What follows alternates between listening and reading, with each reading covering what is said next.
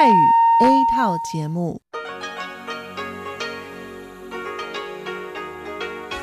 ที่นี่สถานีวิทยุเรดิโอไต้หวันอินเตอร์เนชันแนล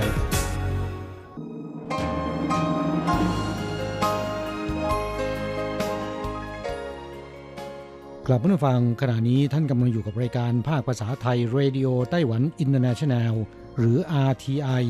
ออกกระจายเสียงจากกรุงไทเปไต้หวันสาธารณรัฐจีน เป็นประจำทุกวันนะครับ นอกจากรับฟังทางเครื่องรับวิทยุได้แล้ว ยังสามารถรับฟังรายการผ่านระบบออนไลน์ได้ที่ thai.rti.org.tw หรือที่ RTI Fanpage นะครับ ขอเชิญติดตามรับฟังรายการของเราได้ตั้งแต่บัดนี้เป็นต้นไป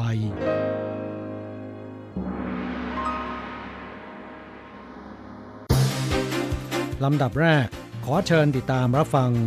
ข่าวประจำวัน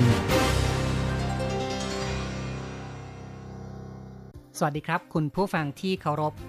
ข่าววันศุกร์ที่ 22 พฤษภาคม พุทธศักราช 2563 รายงานโดยผมแสงชัย กิตติภูมิวงศ์หัวข้อข่าวที่สำคัญมีดังนี้ ปักกิ่งผลักดันกฎหมายความมั่นคงของฮ่องกง ไต้หวันเห็นว่า การจำกัดเสรีภาพแก้ปัญหาไม่ได้ บริษัทไบโอเทคโนโลยีของไต้หวันประดิษฐ์เครื่องวิเคราะห์ ตรวจสอบเชื้อโควิด -19 โรคโควิด -19 ทุเลาลง กระทรวงเศรษฐการเตรียมออกคูปองกระตุ้นเศรษฐกิจ คาดว่าเริ่มกรกฎาคม ต่อไปเป็นรายละเอียดของข่าวครับหวังจ้งเอี้ยนโฆษกทำเนียบประธานาธิบดีของไต้หวันแถลงในวันที่ 22 กรณีที่ประชุมสมัชชาประชาชนของจีน พิจารณาร่างการจัดตั้งและปรับปรุงระบบกฎหมาย และกลไกบังคับใช้ของฮ่องกง หรือที่เรียกว่ากฎหมายความมั่นคงแห่งชาติสำหรับฮ่องกง การกระทำดังกล่าวเป็นการคุกคามเสรีภาพประชาชนทำเนียบประธานาธิบดีไต้หวัน ติดตามเรื่องดังกล่าวอย่างใกล้ชิด หวังจงเยียนบอกว่าการปฏิบัติตามคำมั่น ให้เสรีภาพประชาธิปไตยฮ่องกงอย่างจริงจัง จึงจะแก้ปัญหาได้ ไม่ใช่การจำกัดเสรีภาพประชาชนการแก้ปัญหาฮ่องกง ปักกิ่ง และฮ่องกงจะต้องตอบสนองความต้องการของประชาชน อย่างจริงจัง การรักษาคำมั่น ให้เสรีภาพประชาธิปไตยอย่างแท้จริง ไม่ใช่การจำกัดเสรีภาพ มีเพียงการเร่งหารือในภาคสังคม การให้เสรีภาพอย่างแท้จริง จึงจะแก้ปัญหาที่ต้นต่อได้ หวังจงเอี้ยนกล่าวได้ว่าการกระทำของจีนเป็นสิ่งยืนยันหนึ่งประเทศสองระบบ ขัดแย้งกับเสรีภาพประชาธิปไตย ซึ่งจะทำให้ไต้หวันยืนหยัดการรักษาเสรีภาพประชาธิปไตยอย่างมั่นคงต่อไป ข้อต่อไปครับ บริษัทจีน Research Biotechnology ประดิษฐ์เครื่องวิเคราะห์ ตรวจสอบเชื้อโควิด -19 เพื่อตอบสนองต่อความต้องการอุปกรณ์รับมือการระบาดโควิด -19 สำนักงงานอาหารและยา หน่วยงานภายใต้กระทรวงสาธารณสุขและสวัสดิการของไต้หวัน ได้เร่งสนับสนุนการพัฒนาอุปกรณ์การแพทย์ป้องกันโรค และเครื่องมือทดสอบตรวจเชื้อโควิด -19 ในวันที่ 30 เมษายนที่ผ่านมา ได้อนุมัติการจดทะเบียน สารทดสอบนิวเคลียร์อีก ผลิตในไต้หวันรายแรก เพื่อตรวจเชื้อโควิด -19 บริษัทจีน Research Biotechnology ซึ่งเป็นผู้ผลิตเครื่องดังกล่าว ได้บริจาคเครื่องตรวจสอบ ศูนย์บัญชาการควบคุมโรค ได้ส่งเครื่องดังกล่าวไปยังเกาะรอบนอกไต้หวัน เสริมความสามารถในการตรวจเชื้อโควิด -19 รับมือต่อโรคระบาด หวังโปวี่เจ้าหน้าที่สำนักงงานอาหารและยาบอกว่า เนื่องจากเกาะรอบนอกมีกำลังคนและอุปกรณ์ น้อยกว่าส่วนกลาง การส่งอุปกรณ์ตรวจวิเคราะห์ไปยังเกาะรอบนอก เช่น จินเหมินหมาจู เหลียนจางเป็นต้น จะเสริมความสามารถในการป้องกันโรคระบาดได้ ต่อไปครับ ศูนย์บัญชาการควบคุมโรคแถลงในวันที่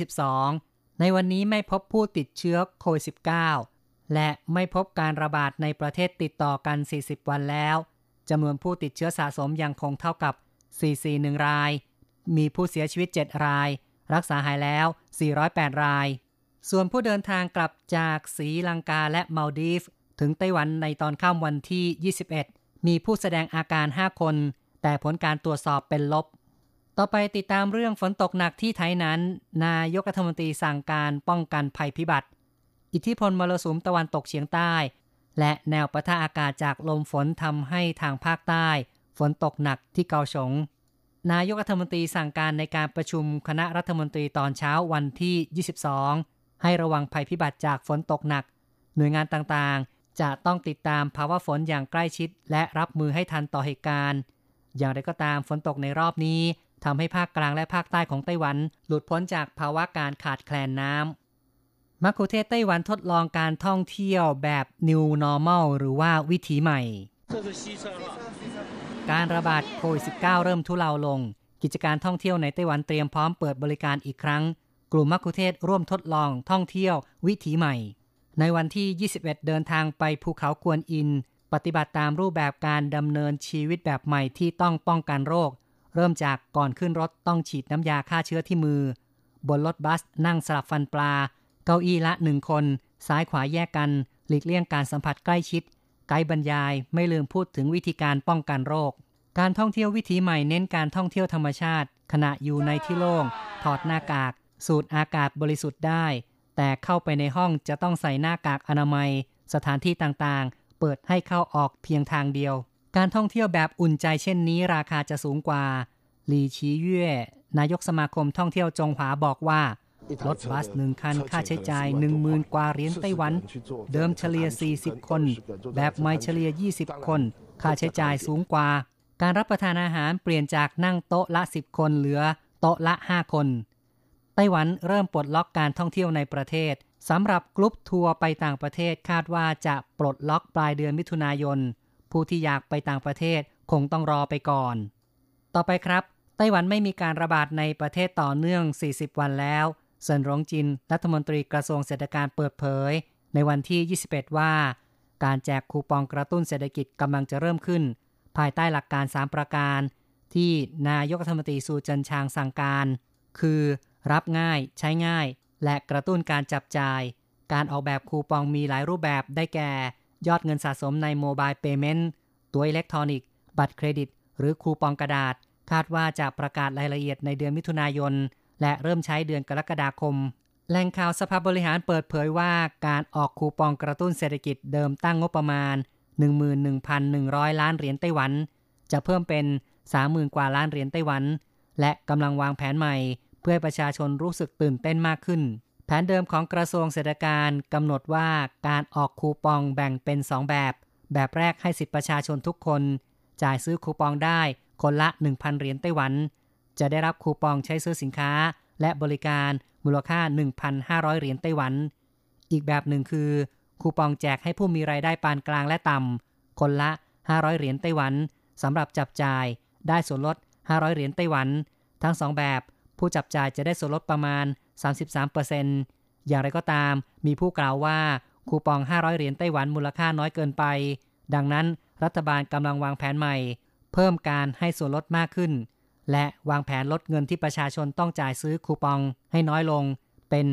800 600 500 หลายระดับ ทั้งนี้สภาบริหารจะเป็นผู้ตัดสินใจในขั้นสุดท้ายสำหรับวิธีการรับคูปองจะใช้รูปแบบเหมือนกับการรับหน้ากากอนามัยที่ประชาชนคุ้นเคย คือการใช้บัตรประกันสุขภาพ สั่งจองทางอินเทอร์เน็ตทำการจ่ายเงิน จากนั้นไปรับคูปองได้ที่ร้านสะดวกซื้อ หรือที่ทำการไปรษณีย์และจะเปิดให้สั่งจองรวมกันเป็นกลุ่มได้ด้วย เพื่อลดปริมาณคนเข้าแถวรอรับคูปอง อีกข่าวหนึ่งครับ ศูนย์บัญชาการควบคุมโรคเรียกร้องใช้ภาชนะอนุรักษ์สิ่งแวดล้อมซันชื่อซิลรัฐมนตรีช่วยทบวงอนุรักษ์สิ่งแวดล้อมเปิดเผยว่า ภาวะการระบาดโควิด -19 ส่งผลให้ผู้ประกอบการ บางส่วนเกรงว่าลูกค้าไม่อยากใช้ภาชนะแบบใช้ซ้ำ จึงใช้ภาชนะแบบใช้ครั้งเดียวทิ้ง คาดว่าทำให้ปริมาณภาชนะใช้ครั้งเดียวทิ้งเพิ่มขึ้น 50%ส่วนชื่อซิลบอกว่าการใช้ภาชนะครั้งเดียวเป็นการสิ้นเปลือง สร้างภาระในการกำจัด หลังการระบาดโควิด -19 ทุเลาลง ประชาชนควรกลับมาใช้ภาชนะแบบใช้ซ้ำ ทางด้านศูนย์บัญชาการควบคุมโรคเรียกร้องว่า ในการดำรงชีวิตแบบใหม่ การรับประทานอาหารนอกบ้าน ใช้ภาชนะแบบใช้ซ้ำเป็นสิ่งที่กระทำได้ ผู้ประกอบการควรลดการใช้ภาชนะใช้ครั้งเดียว โดยต้องปฏิบัติตามข้อแนะนำที่ดี ในการล้างภาชนะ ประกอบกับการฆ่าเชื้อทำความสะอาดสภาพแวดล้อม จะเป็นหลักประกันสุขอนามัย ปกป้องประชาชนที่รับประทานอาหารนอกบ้าน คุณผู้ฟังครับ ข่าวประจำวันในส่วนของข่าวไต้หวันจบลงแล้ว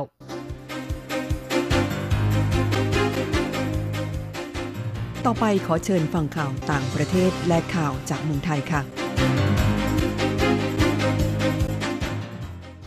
สวัสดีค่ะ คุณผู้ฟัง RTI ที่เคารพทุกท่านขอต้อนรับเข้าสู่ช่วงของข่าวต่างประเทศและข่าวประเทศไทยกับดิฉันมณพรชัยวุฒิมีรายละเอียดของข่าวที่น่าสนใจดังนี้ มาเลเซียพบรายงานในศูนย์กักกันติดโควิด -19 เพิ่มอีก ทางการมาเลเซียแจ้งว่าพบผู้ป่วยติดเชื้อไวรัสโคโรนาสายพันธุ์ใหม่ 2019 หรือโควิด -19 เพิ่มอีก 35 รายในวันนี้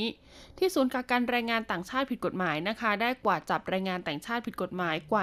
1,800 คน ซึ่งปฏิบัติการนี้นะคะ ถือเป็นครั้งที่ 2 ในรอบ 1 เดือน กระทรวงสาธารณสุขแถลงค่ะว่าผู้ป่วยใหม่ 35 คน อยู่ในกลุ่มผู้ถูกกักกันทั้งหมด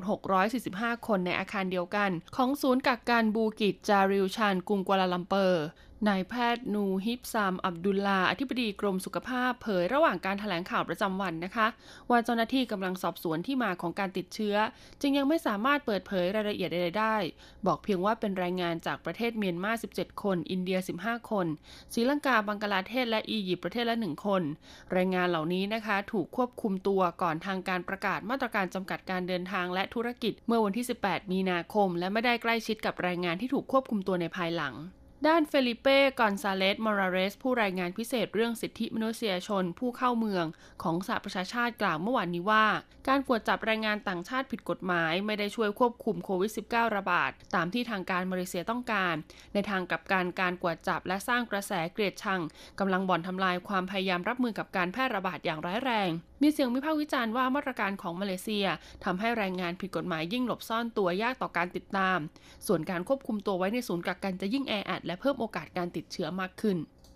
อินเดียเผยระเบียบใหม่ที่สายการบินต้องปฏิบัติตาม กระทรวงการบินพลเรือนอินเดียแถลงระเบียบใหม่ที่สายการบินในอินเดียต้องปฏิบัติตามเมื่อจะเปิดให้บริการเที่ยวบินในประเทศอีกครั้งตั้งแต่วันจันทร์หน้า กระทรวงแจ้งว่าในเบื้องต้นจะอนุญาตให้สายการบินให้บริการเที่ยวบินได้เพียงหนึ่งใน3เท่านั้น โดยต้องปฏิบัติตามระเบียบเรื่องไม่ให้บริการอาหารบนเที่ยวบิน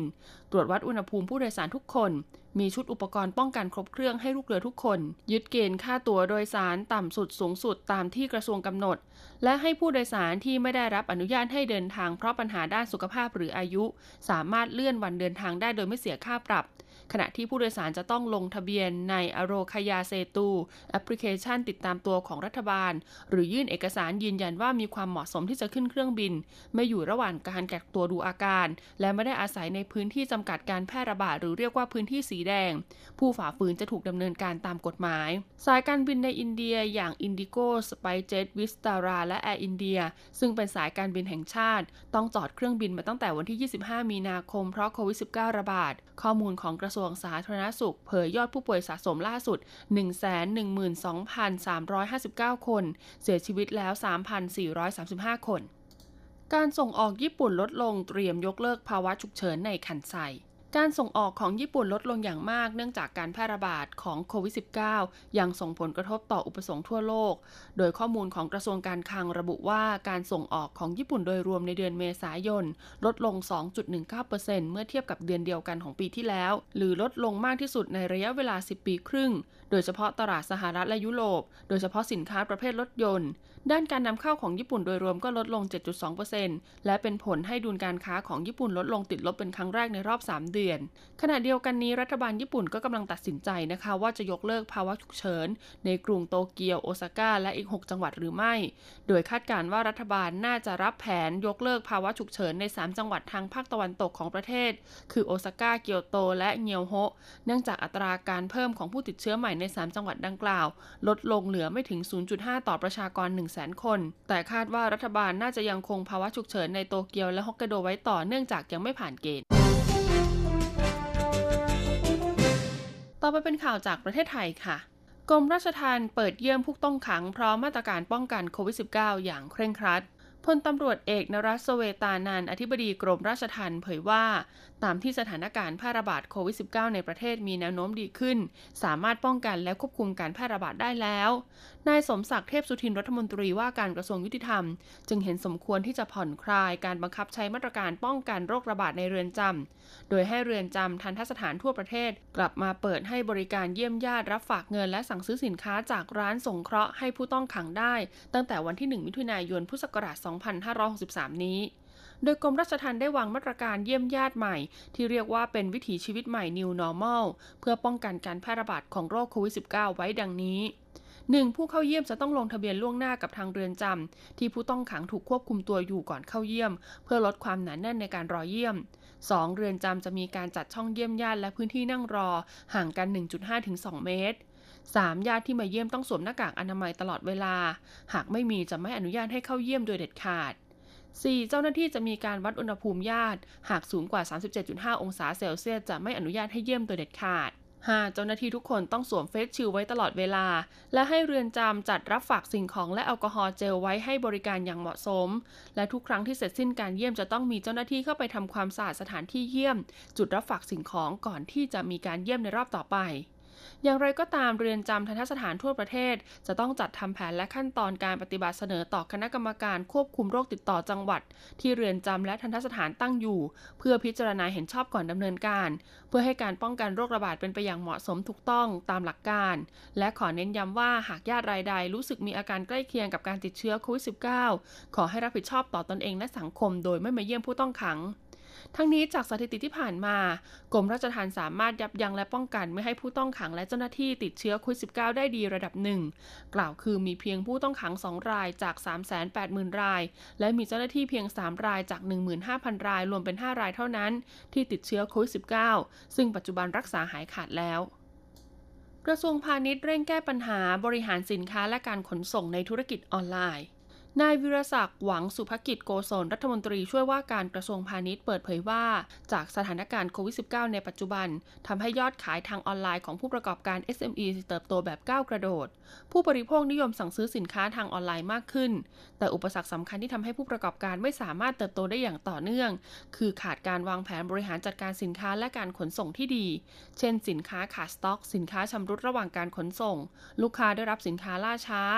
ยิ่งคำสั่งซื้อมีมากเท่าไหร่การสะสมของปัญหาที่เกิดขึ้นก็มากตามมาด้วย จนกลายเป็นปัญหาใหญ่ที่อาจจะสูญเสียโอกาสทางการขาย และสูญเสียลูกค้าในอนาคต ทั้งนี้ได้มอบหมายให้กรมพัฒนาธุรกิจการค้า เร่งปิดจุดอ่อนของระบบบริหารจัดการสินค้าและโลจิสติกแก่ SME พร้อมสร้างจุดแข็งโดยนำระบบเทคโนโลยีมาช่วยบริหารจัดการธุรกิจ ขยายฐานพันธมิตรทางธุรกิจให้ผู้ประกอบการ ซึ่งจะเป็นการขยายโอกาสทางการตลาดให้แก่ธุรกิจในระยะยาว ล่าสุดกรมเตรียมเปิดเวทีเชื่อม SME และสตาร์ทอัพต่อยอดธุรกิจร่วมกัน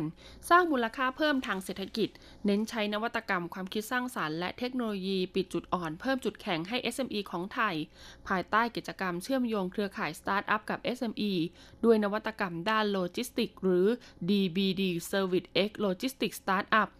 อย่างไรก็ตามหัวใจสำคัญของการจัดกิจกรรม คือการเปิดโอกาสให้ SME และสตาร์ทอัพของไทยได้ทำความรู้จัก เชื่อมต่อและสร้างเครือข่ายระหว่างกัน โดยร่วมมือกับหน่วยงาน 6 พันธมิตร ได้แก่สำนักงานส่งเสริมเศรษฐกิจดิจิทัล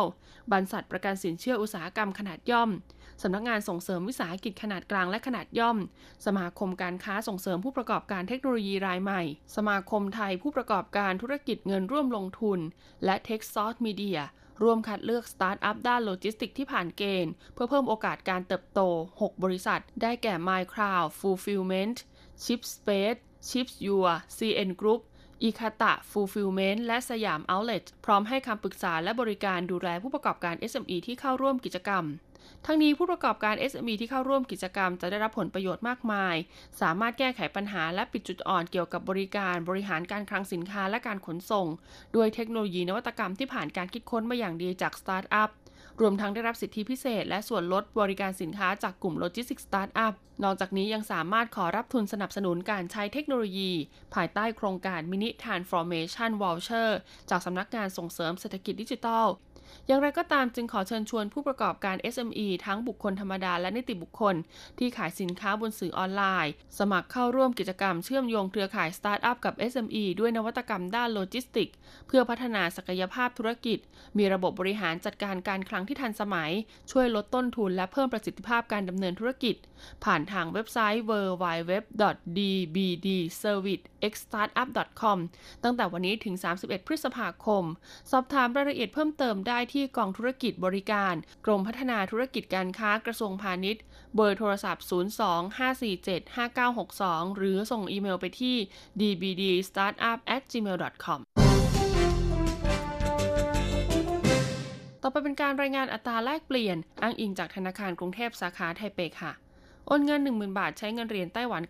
9,630 เหรียญ แลกซื้อเงินสด 10,000 บาทใช้เงินเหรียญไต้หวัน 9,980 เหรียญสำหรับการแลกซื้อเงินดอลลาร์สหรัฐ 1 ดอลลาร์สหรัฐใช้เงินเหรียญไต้หวัน 30.180 เหรียญ จบการรายงานข่าว สวัสดีค่ะ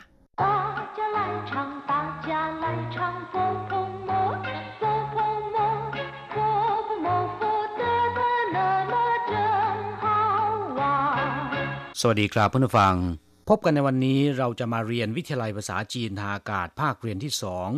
บทที่ 17 ของแบบเรียนชั้นสูง บทที่ 17 เอาเย่อดหลับอดนอน หรือว่านอนดึกตอนที่หนึ่งในบทนี้นะครับ เราจะมาเรียนสนทนาภาษาจีนกลางที่เกี่ยวกับการนอนดึก ซึ่งอาจจะเป็นเพราะว่าเร่งทำการบ้านหรือว่าทำรายงานให้เสร็จ และผลของการนอนดึกที่จะทำให้ร่างกายสุดโทรมว่า ในภาษาจีนควรจะพูดอย่างไร第十七课 熬夜一课文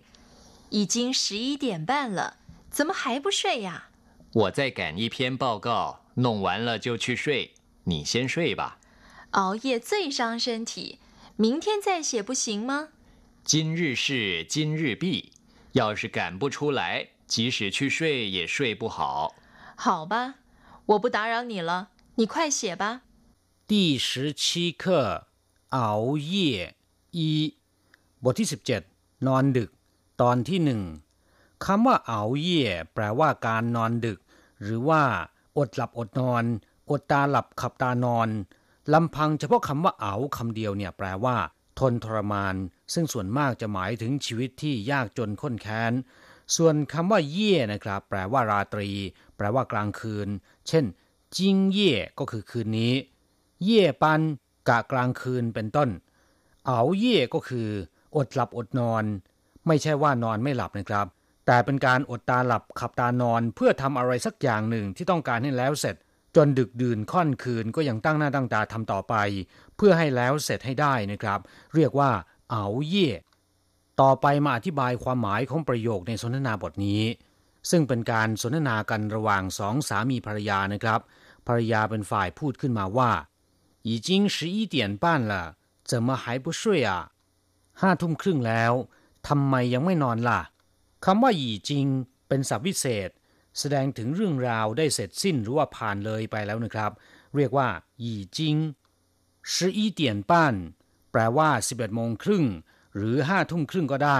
ขึ้นอยู่กับว่าพูดตอนไหนนะครับ เพราะว่าในภาษาจีน ขณะที่พูดถึงเวลาเนี่ยมักจะนิยมพูด1นาฬิกาถึง 12นาฬิกาเท่านั้น ซึ่งอาจจะมีความหมายสองอย่าง แต่โดยมากแล้วเนี่ยการพูดถึงเวลา ชาวจีนมักจะนิยม เติมคำว่าช่างวูซึ่งแปลว่าก่อนเที่ยง หรือช่าวูแปลว่าหลังเที่ยงกำกับไว้ด้วย อย่างเช่นช่างวูสิบเตียนป้นก่อนเที่ยงสิบเอ็ดโมงครึ่งอีจิงสิบเตียนป้านละห้าทุ่มครึ่งแล้วจะมาหายปุช่ยอะทำไมยังไม่นอนล่ะช่วยแปลว่านอน ถ้าจะพูดให้เต็มคำนะครับก็คือช่วยเจ้านอนหลับ怎么还不睡啊ทำไมยังไม่นอนล่ะผู้เป็นสามีตอบว่า我在赶一篇报告弄完了就去睡你先睡吧ผมกำลังเร่งทำรายงานฉบับหนึ่งทำเสร็จแล้วจะไปนอน หรือเรียบร้อยแล้วจะไปนอน คุณเข้านอนก่อนเถิด我在赶แปลว่าผมกำลังเร่ง การแปลว่า เร่งรัด เร่งมือหัวใจการยี่เพียนเป้าเก้ายี่เพียนแปลว่าชิ้นหนึ่ง ฉบับหนึ่ง เป็นสับบอกจำนวนนะครับ ซึ่งโดยมากแล้วเนี่ยจะเป็นสับบอกจำนวนของแผ่นกระดาษ รายงานยี่เพียนเป้าเก้าก็คือ รายงานฉบับหนึ่ง เป้าเก้าแปลว่ารายงานนะครับยี่เพียนเป้าเก้ารายงานฉบับหนึ่งหรือว่ารายงานชิ้นหนึ่งหัวใจการยี่เพียนเป้าเก้า ผมกำลังเร่งทำรายงานฉบับหนึ่ง นุ่งหวานละ่ะจิ้วชี่ช่วยทำเสร็จเรียบร้อยแล้ว จะเข้านอน นุ่งหวานล่ะ แปลว่า เรียบร้อยแล้ว หรือว่าทำเสร็จแล้วจิ้วชี่ช่วยก็จะเข้านอนนี่เซียนช่วยบะคุณนอนก่อนเถิด หรือว่าคุณเข้านอนก่อนเถิดเซียนแปลว่าก่อนนี่เซียนช่วยบะคุณเข้านอนก่อนเถิด ผู้เป็นภรรยาพูดขึ้นมาด้วยความห่วงใยว่า 熬夜最伤身体明天再写不行吗 นอนดึกทำลายสุขภาพมากที่สุด พรุ่งนี้ค่อยเขียนไม่ได้หรือ เอาเย่อธิบายไปแล้วเมื่อสักครู่นะครับ ก็คือ นอนดึกหรือว่าอดหลับอดนอนจุยช่างเส้นถี่ทำลายสุขภาพที่สุดเลยช่างแปลว่าทำลาย แปลว่าบาดเจ็บหรือว่าบาดแผลจุยช่างก็คือทำลายที่สุดเส้นถี่แปลว่า ร่างกาย หรือว่าแปลว่าสุขภาพ ในที่นี้หมายถึงสุขภาพนะครับจุยช่างเส้นถี่แปลว่าทำลายสุขภาพมากที่สุด明天再写不行吗พรุ่งนี้ค่อยเขียนไม่ได้หรือ明天ก็คือพรุ่งนี้再写ค่อยเขียนคำว่าใจแปลว่าอีกครั้งหนึ่ง แปลว่าซ้ำแปลว่า ค่อยก็ได้นะครับใจเฉียก็คือ ค่อยเขียนใหม่ผู้行吗ไม่ได้หรือ 明天再写不行吗พรุ่งนี้ค่อยเขียนไม่ได้หรือ สามีตอบบอกว่า今日事今日毕要是赶不出来即使去睡也睡不好งานในวันนี้ต้องเสร็จในวันนี้ ถ้าเร่งออกมาไม่ได้ แม้นจะไปนอนก็หลับไม่สนิทจิงรื่อแปลว่าวันนี้ชื่อแปลว่าเรื่องราว แปลว่าธุระ หรือแปลว่างาน จิงรื่อชื่อก็คืองานในวันนี้ ธุระในวันนี้จิงรื่อปี้คำว่าปี้แปลว่า จบ หรือว่าเสร็จ หรือว่าเรียบร้อยจิงรื่อปี้ก็คือ ให้จบในวันนี้จิงรื่อชื่อจิงรื่อปี้งานในวันนี้หรือธุระในวันนี้ ให้จบหรือว่าเสร็จในวันนี้要是赶不出来ถ้าหากว่าเร่งออกมาไม่ได้ หรือว่าถ้าหากว่าเร่งไม่เสร็จ即使去睡也睡不好 แม้นจะไปเข้านอน ก็หลับไม่สนิทช่วยปูเห่าแปลว่าหลับไม่สนิทหรือว่านอนกระสับกระส่าย เรียกว่าช่วยปูเห่าผู้เป็นภรรยาจึงพูดว่าเห่าปะหัวผู้ตาเราหนีตกลงหรือว่าโอเค ฉันไม่รบกวนคุณแล้วล่ะ คุณรีบเขียนเถิดเห่าปะแปลว่าตกลงตาเราแปลว่ารบกวนหัวผู้ตาเราหนีละฉันไม่รบกวนคุณแล้วล่ะ นี่ควเสียบาคุณรีบเขียนเถิดคำว่าควายแปลว่า รีบ แปลว่าเร็ว แปลว่าเร่งก็ได้นะครับหนี่ควายเสียบาคุณรีบเขียนเถิดกลับมาฟังหลังจากที่ทราบความหมายของประโยคในสนทนาบทนี้ผ่านไปแล้ว ต่อไปขอให้เปิดไปที่หน้า 72 ของแบบเรียน เราจะไปเรียนรู้คำศัพท์ใหม่ ๆ ในบทเรียนนี้ ศัพท์คำที่หนึ่งกัน แปลว่าเร่ง เร่งรัด หรือว่าไล่ ขับไล่ก็ได้ เช่น การกง แปลว่า แปลว่า เร่งงาน การหัวเชอแปลว่าไปให้ทันขึ้นรถไฟ การลู่ก็คือเร่งเดินทาง ในกรณีที่แปลว่าไล่หรือว่าขับไล่อย่างเช่นว่า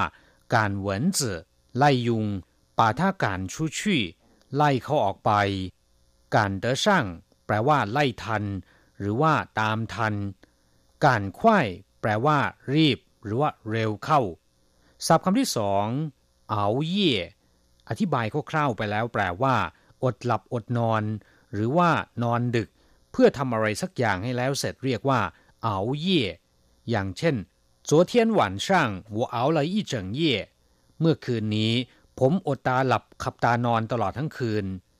ศัพท์คำที่สามช่างแปลว่าบาดเจ็บ บอบช้ำ หรือว่าทำลายทำร้ายก็ได้นะครับ เช่น ไหวช่างก็แปลว่าบาดเจ็บภายนอกเน่ยช่างแปลว่าช้ำในหรือว่าบอบช้ำภายใน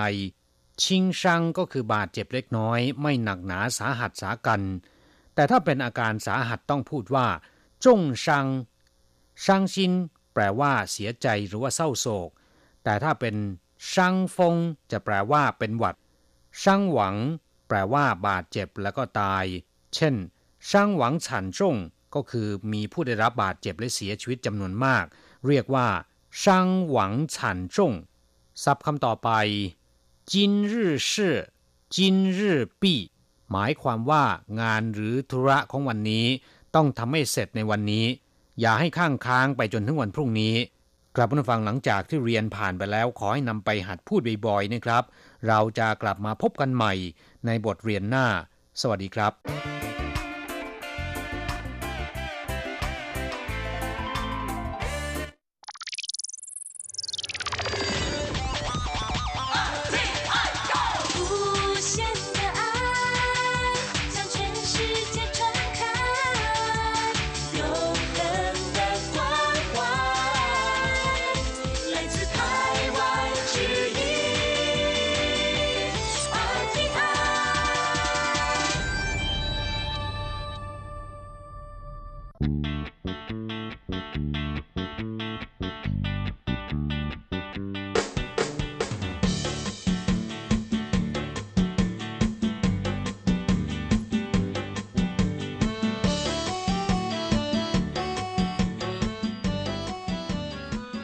กลับมาฟังขณะนี้ท่านกำลังอยู่กับรายการภาคภาษาไทย RTI เอเชียสัมพันธ์นะครับ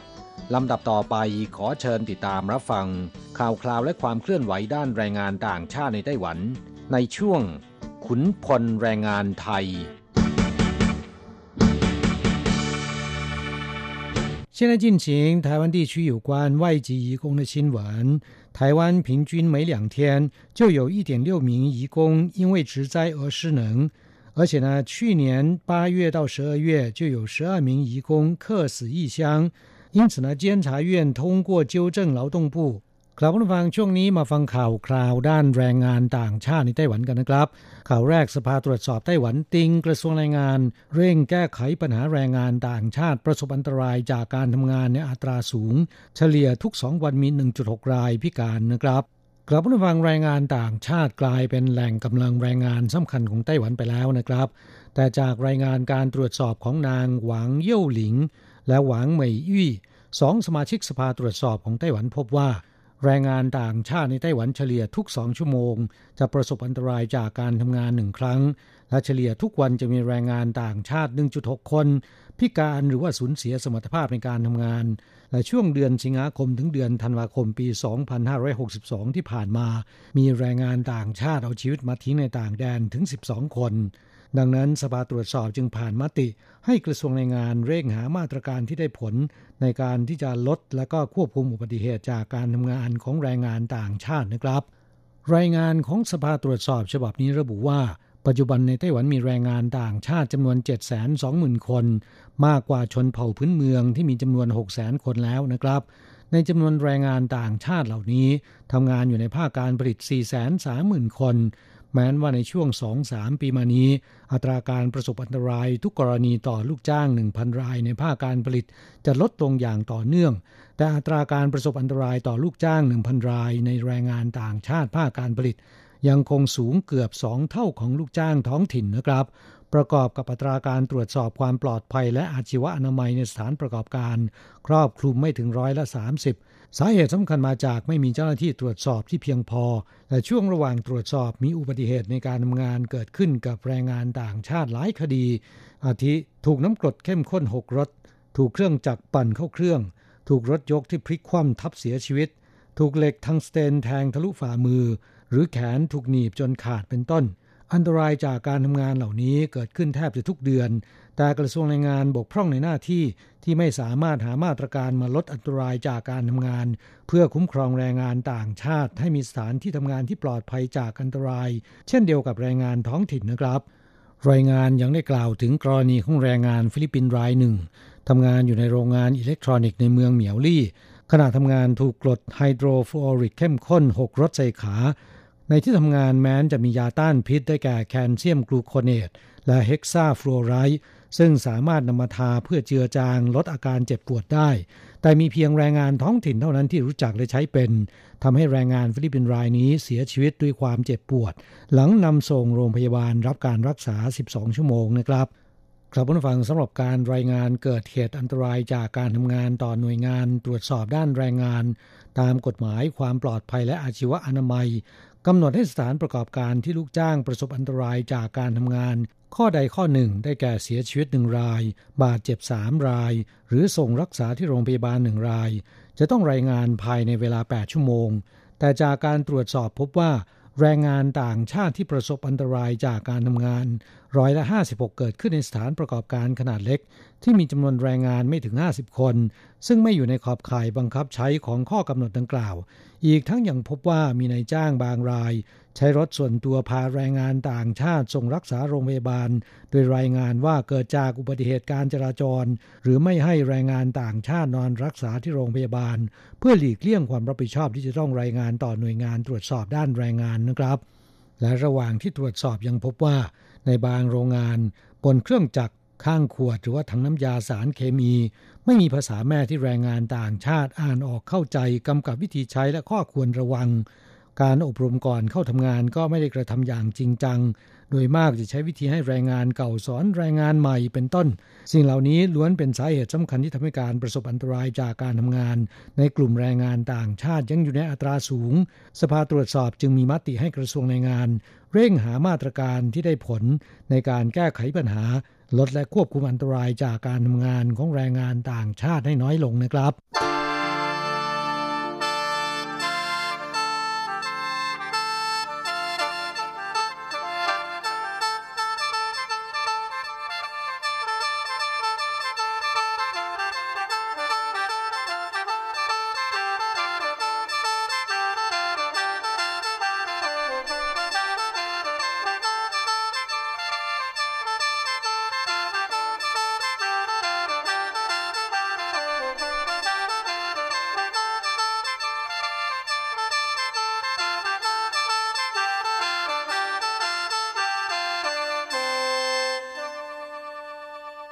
ไปมาฟังข่าวคราวที่แรงงานหญิงไทยคิดสั้นฆ่าตัวตาย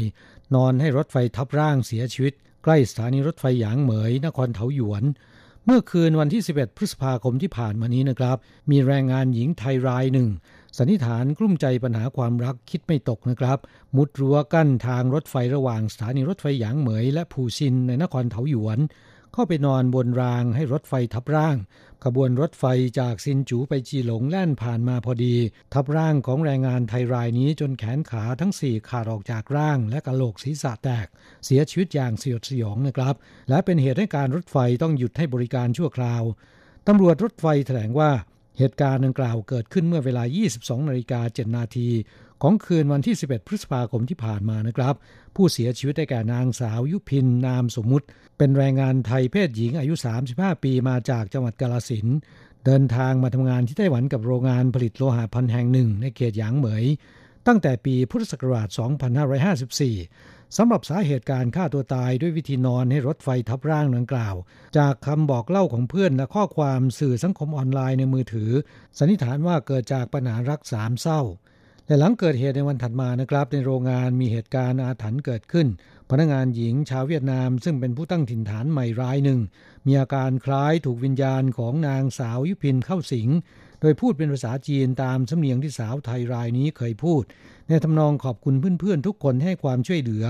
ท่าทางอาการของสาวเวียดนามรายนี้ ก็ทำให้แตกตื่นไปทั้งโรงงานนะครับ จนกระทั่งทางโรงงานเผากระดาษยันนำขี้เท่ามาผสมกับน้ำซาวข้าว แล้วให้สาวเวียดนามคนนี้ดื่ม อาการจึงได้สงบลง ทางโรงงานได้นิมนต์พระไทยสี่รูป ไปสวดเรียกขวัญและให้กำลังใจแก่แรงงานในวันต่อมานะครับ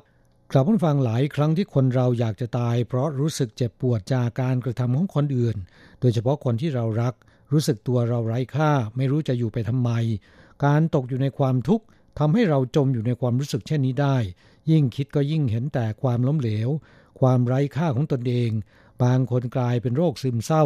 แต่ความทุกข์ความปวดร้าวใจที่เกิดขึ้น แม้นจะมากเพียงใด ในที่สุดคนเราจะผ่านพ้นความรู้สึกเช่นนี้ไปได้ รวมทั้งความทุกข์ที่กำลังประสบอยู่เช่นกันนะครับ ก็ขอให้กำลังใจว่ามันจะไม่อยู่กับเราตลอดไป อย่าคิดฆ่าตัวตายหลบหนีปัญหานะครับขอแนะนำผู้ที่มีปัญหาทุกใจและไม่รู้จะแก้ปัญหาอย่างไร อย่าลังเลใจที่จะปรึกษาคนอื่น ให้รีบปรึกษาคนรู้จักที่เราคิดว่าไว้ใจได้ น่าจะให้คำแนะนำหรือว่าช่วยได้ ถ้าไม่รู้จักปรึกษาหารือกับใครจริง ๆ หรืออึดอัดใจที่จะเล่าเรื่องให้คนอื่นฟัง ก็ให้โทรศัพท์ไปปรึกษากับสำนักงงานแรงงานไทยได้ การแก้ปัญหาคนเดียวเราอาจจะมองอะไรไม่รอบด้าน หรืออาจจะมองผิดพลาดไปได้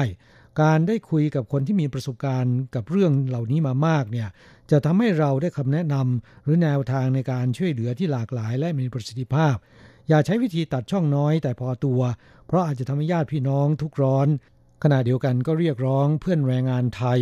ควรจะช่วยกันสังเกตเพื่อนรอบข้างเราที่อาจจะฆ่าตัวตาย ซึ่งจะปรากฏสัญญาณดังต่อไปนี้นะครับ คือแยกตัวจากเพื่อนฝูงมีอาการซึมเศร้า เช่น ไม่ค่อยสนใจสิ่งแวดล้อมที่อยู่รอบตัว ดูเศร้า สิ้นหวัง หงุดหงิดง่าย การกินการนอนเปลี่ยนแปลง ไม่มีเรี่ยวแรง ชอบตำหนิตัวเอง มีความคิดหรือจินตนาการเกี่ยวกับการฆ่าตัวตายบ่อยๆ พูดเขียนเอ่ยถึงการตาย เคยพยายามฆ่าตัวตายมาแล้ว มีความรู้สึกหมดหวัง สิ้นหวัง บริจาคของของตนให้ผู้อื่น และสนใจที่จะทำพินัยกรรมหรือประกันชีวิตนะครับ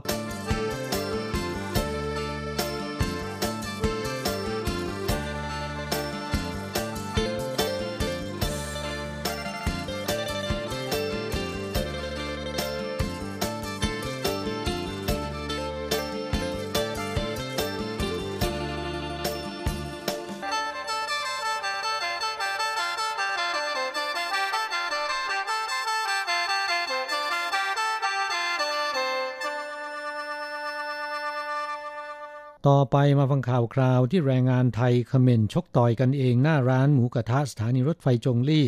ถูกจับข้อหายกพวกตีกัน โทษหนักสุดจำคุกหนึ่งปี และจะถูกเนรเทศส่งกลับประเทศนะครับ เมื่อเวลา 21นาฬิกา30นาทีของวันที่ 9 พฤษภาคมที่ผ่านมานี้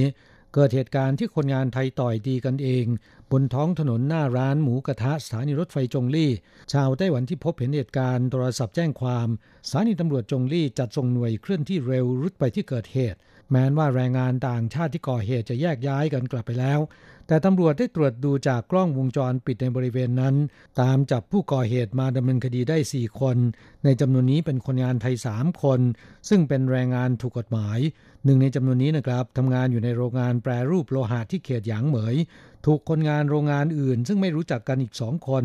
รุมต่อยจนล้ม แล้วก็เตะซ้ำหลายครั้ง ต้องนอนพักถึงสองวันกว่าจะเข้าทำงานได้นะครับ ยังดีที่บาดเจ็บแต่ภายนอก ไม่ถึงขั้นต้องนอนหยอดน้ำเกลือที่โรงพยาบาล อย่างไรก็ตามเนื่องจากชกต่อยกันในที่สาธารณะตั้งแต่ 3 คนขึ้นไป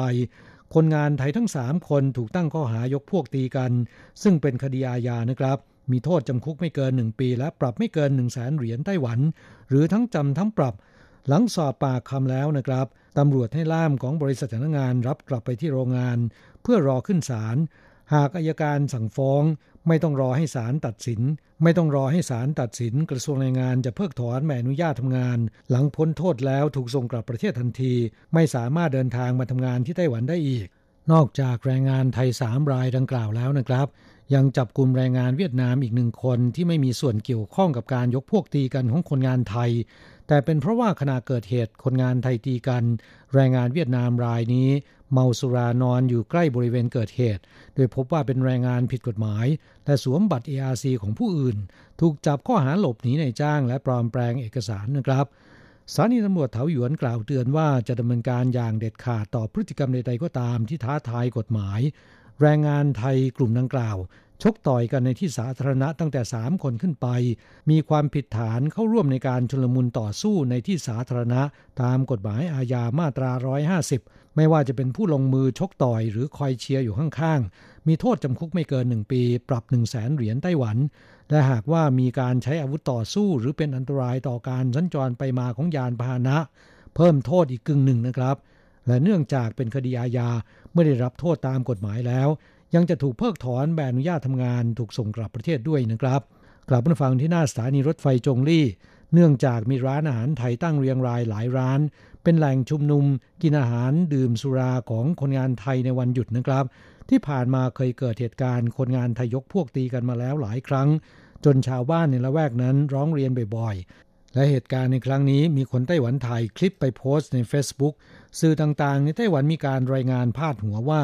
คนงานไทยยกพวกตีกันอีกแล้ว และมีชาวไต้หวันไปแสดงความเห็นกันมากมาย สร้างความเสียหายต่อภาพลักษณ์และชื่อเสียงของแรงงานไทยโดยรวมนะครับ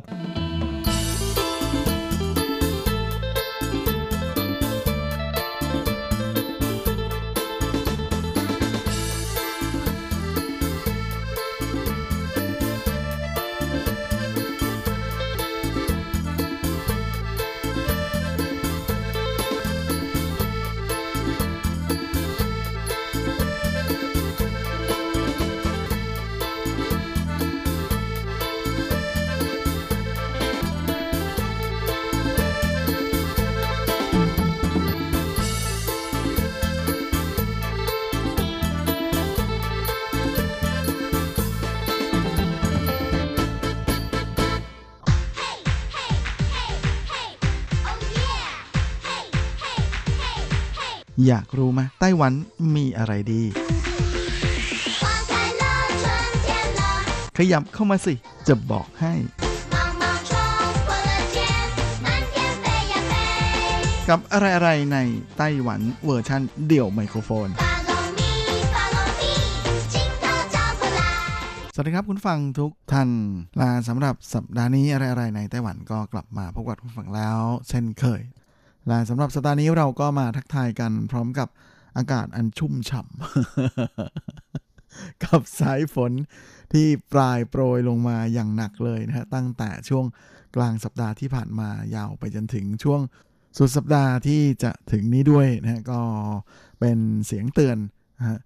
ที่ส่งมายังพวกเราทุกคนนะว่าฤดูฝนชุก ก็กำลังจะมาถึงแล้วในส่วนของไต้หวัน ช่วงนี้คุณฟังที่ออกจากบ้านนั้นยังไงก็คงจะต้องอพกร่มติดตัวนะเพราะแม่ที่นี่อากาศเปลี่ยนแปลงบ่อยมากมากถึงมากที่สุดนะฮะดังนั้นบางทีตอนเช้าๆแดดเปรี้ยงนะฮะก็ไม่คิดอะไร แต่บ่ายๆเย็นๆฝนอาจจะตกลงมาโครมคลามได้ ยังไงยังไงก็คงจะต้องระมัดระวังรักษาสุขภาพกันหน่อยนะฮะ เดี๋ยวช่วงนี้ใคร เป็นวงเป็นหวัดอะไรขึ้นมานี่จะยุ่งนะ อาจจะถูกสงสัยนะหรืออาจจะโดนสั่งให้ไปกักตัวอยู่ที่บ้าน 14 วันแล้วก็จะเดือดร้อนลาแน่นอนนะครับว่าวันจันทร์ที่จะถึงนี้ก็จะเป็นวันที่คอหวยในไต้หวันนะก็รอรุ้นกันอีกรอบนะเพราะว่าจะมีหวยใบเสร็จก็คือลอตเตอรี่ใบเสร็จที่จะมีการประกาศเลขรางวัลกันวันที่ 25 พฤษภาคมที่จะถึงนี้นะสำหรับใบเสร็จที่ได้รับนะในช่วงเดือนมีนาคมถึงเมษายนที่ผ่านมา อย่างไรก็ดีนะฮะแม่ช่วงนี้ก็เลยมีเสียงเตือนออกมานะฮะว่าสำหรับใบเสร็จในงวดเดือนมกราถึงกุมภาพันธ์ก็คือช่วงต้นปีที่ผ่านมานั้น มีรางวัลใหญ่ที่เป็นรางวัลที่ 1 นั่นก็คือรางวัลละ 10 ล้าน NT นะฮะถึง 7 รางวัล ที่ยังไม่มีคนมาขึ้นรางวัล ในขณะที่รางวัลที่ 2 ก็คือ 2 ล้าน NT นั้นก็มี 4 คนที่ยังไม่ได้มาขึ้นรางวัลเหมือนกันนะฮะและกำหนดเวลาระยะเวลาที่ให้ขึ้นเงินรางวัลได้นั้น ก็จะขึ้นได้ถึงวันที่ 6 กรกฎาคมนี้เท่านั้นนะถ้าเกินไปแม้แต่วันเดียวกลายเป็นศูนย์ทันที ใครที่ ยังไม่รู้ตัวนะหรือยังมีใบเสร็จเหลือๆนะฮะก็รีบเอาออกมาตรวจซะนะ โดยเลขรางวัลที่ถูกรางวัลที่1นะฮะที่ยังไม่มีคนมาขึ้น 7 รางวัลนนั้น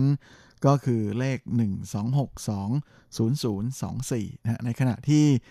รางวัลที่ 2 ที่ 2 ล้านที่ยังไม่มีคนมารับนั้นเลขที่ถูกก็คือ 39793895 ซึ่งจากสถิติของกระทรวงการคลังไต้หวันนะฮะ ใบเสร็จที่ถูกรางวัลที่ 1 นั้นมีทั้งหมด 18 ใบด้วยกันนะก็มีอยู่ 7 ใบยังไม่มารับนะอีก 11 ใบนั้นรับไปเรียบร้อยแล้ว ในขณะที่รางวัลที่2เนี่ยก็มี 14 ใบนะฮะแล้วก็ในจำนวนนี้ก็รับไปแล้ว 10 ใบนะเหลืออีก 4 ใบยังไม่มารับเช่นกัน โดยใบเสร็จทั้ง 7 ใบที่ยังไม่ได้มาขึ้นเงินนะฮะในส่วนของรางวัลที่ 1 ก็คือรางวัลละ 10 ล้าน NT นั้น ใบที่ มียอดเงินน้อยที่สุดก็คือ 12 NT เท่านั้นเองนะฮะซื้อกระดาษชำระ 1ห่อจากร้านค้าที่มีชื่อว่าต้าผันต้านะฮะที่ตั้งอยู่บนถนนหมิงจื้อลู่ในเขตซิงอิงนะของนครไถหนาน และอีก 2 ใบก็เป็นใบเสร็จที่มีราคา 20 NT เท่านั้นนะฮะใบแรกอออกมาที่เกาสงนะฮะโดยเป็นใบเสร็จของ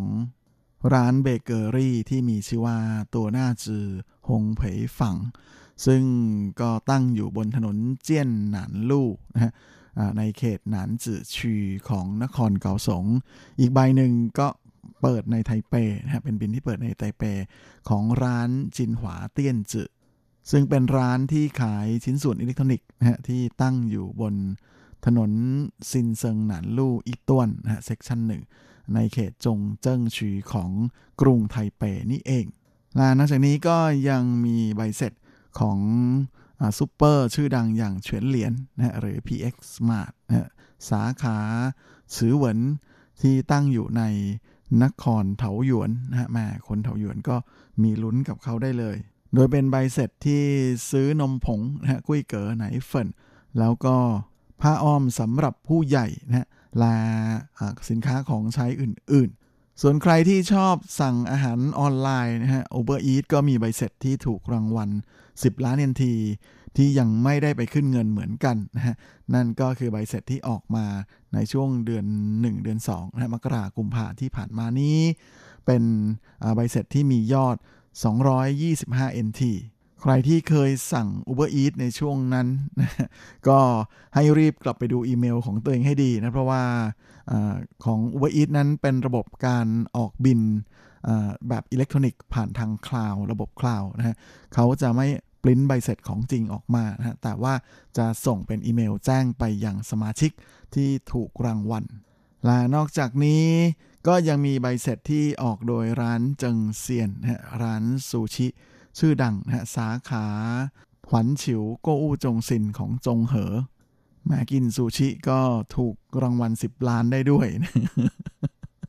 กับยอดบินแค่ 71 NT เท่านั้นนะสงสัยเป็นการซื้อกลับบ้าน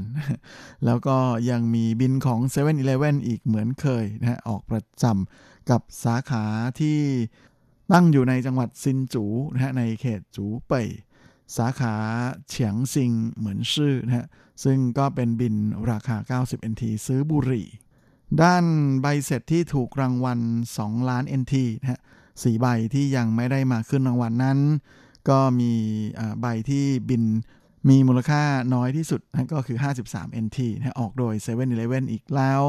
เป็นสาขาในจังหวัดไถหนานนะกับสาขาเสี่ยวถวยเจียวเหมือนชื่อ ซึ่งเป็น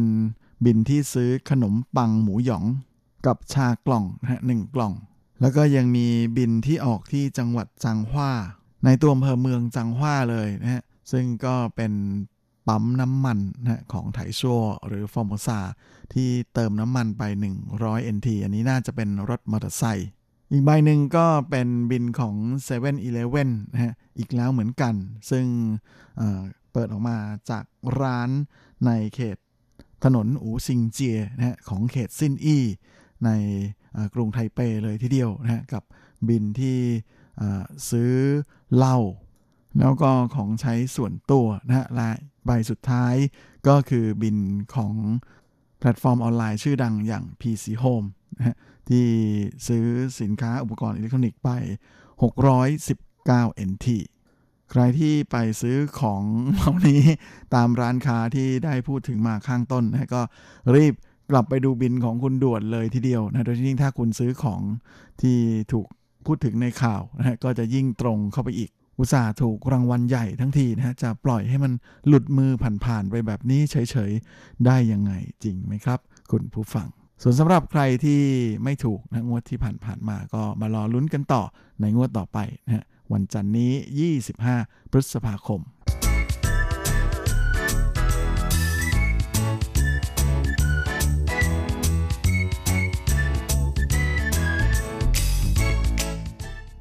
และสำหรับช่วงของทิระพาไปเที่ยวสัปดาห์นี้นะฮะแหมเราก็แวบลงไปที่เกาสงกันก่อนเลยนะครับเพราะว่าช่วงนี้เจ้าดอกไม้สีแดงๆนะฮะของหางนกยูงฝรั่ง หรือ ฟงหวังมูนะกำลังบานสะพรั่งสวยทีเดียว แถมยังเป็นหางนกยูงฝรั่งที่ตั้งอยู่ที่อาคารของบริษัทต้าหูฟานเฉียฮวยเซอร์นะซึ่งเป็นบริษัทขายมะเขือเทศ ที่ตั้งขึ้นตั้งแต่สมัยญี่ปุ่นปกครองไต้หวันเลยทีเดียว โดยในตอนนั้นเป็นบริษัทที่เป็นการร่วมทุนนะระหว่างคนไต้หวันกับคนญี่ปุ่นนะเปิดโดยที่หลังจาก ไต้หวันกลับเข้าสู่การปกครองของสาธารณจีนแล้วเนี่ยบริษัทแห่งนี้ก็ถูกปรับเปลี่ยนมาให้มาเป็นโรงงานผลิตผลไม้กระป๋องนั่นก็คือสับปะรดกระป๋องก่อนที่ต่อมาจะค่อยๆถูกปล่อยทิ้ง แล้วก็ลกล้างนะฮะหลังจากที่ปิดกิจการไป และแน่นอนนะด้วยความที่เป็นบริษัทเป็นโรงงานเก่าแก่นะ ก็เลยทำให้สภาพอาคารนั้น ก็ดูแล้วแหมมันมีความย้อนยุคเป็นวินเทจสุดๆเลยและนอกจากนี้นะบริเวณโดยรอบตัวอาคารนั้นก็มีต้นหางนกยูงฝรั่งปลูกไว้หลายต้นเลยทีเดียวนะฮะและหลังจากที่มันเติบโตตามธรรมชาตินะพักหลังมานี้ก็กลายมาเป็นอีกหนึ่งจุดที่ เหล่าวัยรุ่นทั้งหลายนะชอบไปถ่ายรูปเช็คอินกันทาง IG มากมากเลยแห่งหนึ่งนะจนกลายมาเป็นจุดที่ดึงดูดให้นักท่องเที่ยวแห่กันไปถ่ายรูปเจ้าต้นหางนกยูงฝรั่งนี้กันเยอะแยะเลยทีเดียวเพราะว่าแหมบานดอกไม้ที่บานออกมานั้นสีแดงสดสวยเลยทีเดียวนะและช่วงนี้ก็จะเป็นช่วงที่กำลังบานสะพรั่งเต็มที่พอดีเลย อย่างไรก็ดีหลังจากที่ระยะหลังวันนี้ตรงบริเวณที่นี่นะที่เกาสงของเกาสงฟานเฉยฮุยเซอร์นะหรือต้าหูฟานเฉยฮุยเซอร์เนี่ยก็ได้กลายมาเป็นแหล่งถ่ายภาพยอดนิยมในปัจจุบันนะเพราะฉะนั้นคนก็เลยจะเยอะเป็นพิเศษ แต่ว่าแหมความสวยของภาพที่ออกมานั้นก็คือภาพของเจ้า